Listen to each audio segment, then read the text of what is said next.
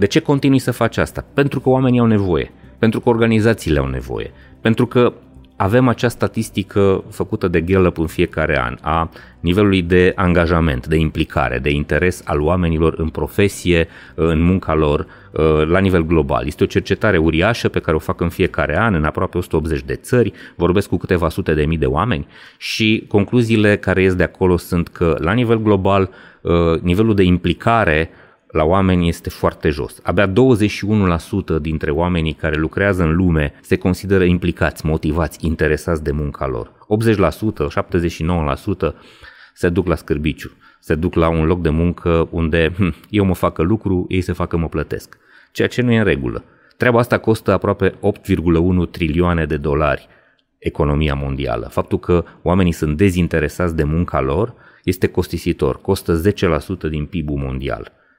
Închipuiți-vă ce ar însemna ca în foarte multe organizații care înțeleg situația asta, lucrurile să se schimbe și sunt foarte multe organizații care reușesc să schimbe treaba asta. Nivelul de motivație, de interes în, uh, în munca noastră este foarte jos. De asta cred că este important, pentru că dacă reușim să creștem, uh, să construim un climat bun, o relație corectă, o relație uh, decentă între angajatori și angajați, oamenii vor fi mai interesați de ceea ce muncesc, vor fi mai implicați în ceea ce fac și, surpriză, organizațiile vor fi mai performante, vor face uh, rezultate mai bune în business, vor fi mai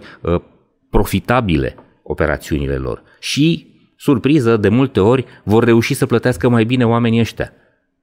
Asta este obiectivul, să construim o relație mai bună între aceste două părți, astfel încât să trăim mai bine împreună, să colaborăm mai frumos. Nu cred că suntem în situația în care competiția pe locurile de muncă mai este un subiect, ci cred că suntem în situația în care organizațiile sunt cele care sunt disperate să găsească oameni și mai ales să găsească oameni buni. Eu sunt foarte fericit că s-a produs răsturnarea asta de situație. Da, acum 25 de ani, când m-am angajat prima dată cu carte de muncă, am fost 400 și ceva de oameni care am concurat pentru 25 de locuri în echipa unei televiziuni locale. Se întâmpla în 1993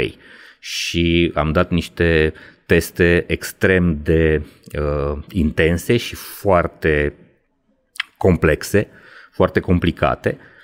Uh, era, era epoca în care, da, angajații se străduiau să atragă atenția angajatorilor. Te străduiai să-ți faci un CV foarte bun, uh, te străduiai să faci uh, lucrurile foarte bine în, în procesul de recrutare și selecție,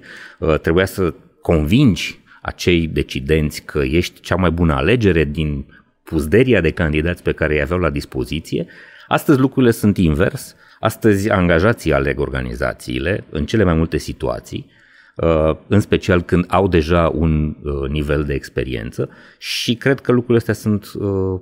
foarte bune așa cum sunt. Cred că e necesar ca organizațiile să se zbată un pic mai mult ca să-i convingă pe oameni și mai ales să fie capabile să spună povestea astfel încât să-i atragă exact pe cei potriviți cu povestea lor. Pentru că, din păcate, de foarte multe ori în organizație ajung oameni care nu înțeleg ce fel de, orga- ce fel de companie uh, aleg ce fel de cultură are acea organizație, ce fel de scopuri și ce fel de valori are compania aia și oamenii sunt, ajung să fie foarte ușor nemotivați, dezinteresați, să nu se simtă în largul lor, să nu se simtă uh, bine acolo, să se simtă chiar uh, stresați și uh,